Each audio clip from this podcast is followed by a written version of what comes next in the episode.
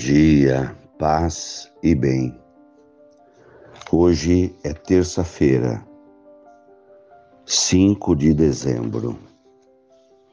O Senhor esteja convosco, Ele está no meio de nós. Evangelho de Jesus Cristo segundo Lucas, capítulo 10, versículos 21 a 24. Jesus exultou no Espírito Santo e disse: Eu te louvo, Pai, Senhor do céu e da terra, porque escondestes muitas coisas aos sábios e inteligentes e as revelaste aos pequeninos. Sim, Pai, porque foi assim do teu agrado. Tudo me foi entregue pelo meu Pai. Ninguém conhece quem é o Filho a não ser o Pai. Ninguém conhece o Pai a não ser o Filho, e a quem o Filho o quiser revelar. Jesus voltou-se para os discípulos e disse-lhes em particular: Felizes os olhos que veem o que vós vedes. Pois eu vos digo que muitos profetas e reis quiseram ver o que estáis vendo e não puderam ver. Quiseram ouvir o que estáis ouvindo e não puderam ouvir. Palavras da salvação. Glória a vós, Senhor. O evangelista Lucas nos relata as palavras de Jesus sobre o dom da fé, o valor da fé. A fé nos faz enxergar a vida com um olhar de Deus. Felizes vós que vedes o que muitos queriam ver e não viram. Numa outra passagem evangélica, Jesus vai dizer: Felizes sois vós que ouvis o que muitos queriam ouvir e não ouviram. É a fé.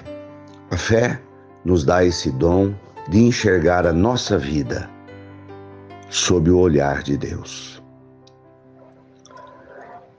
A fé nos dá a possibilidade de ouvir Deus falando para a gente, mesmo no silêncio, através da vida e dos acontecimentos. É a fé que nos faz viver movidos pela presença de Jesus em nossas vidas. E Jesus agradece numa oração ao Pai, porque Ele revela coisas escondidas a algumas pessoas. Pessoas simples, muitas vezes. E muitos sábios, muitos doutores, muitos inteligentes não conseguem ter fé, porque acham que tudo deve ser entendido pela razão e pela ciência. Mas os cristãos que se deixam dirigir pelo Espírito Santo, pela fé, têm o privilégio de levar as suas vidas, não apenas com a razão, mas com a força da fé.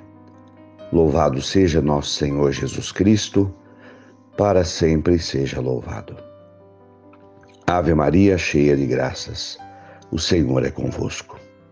Bendita sois vós entre as mulheres. Bendito é o fruto do vosso ventre, Jesus.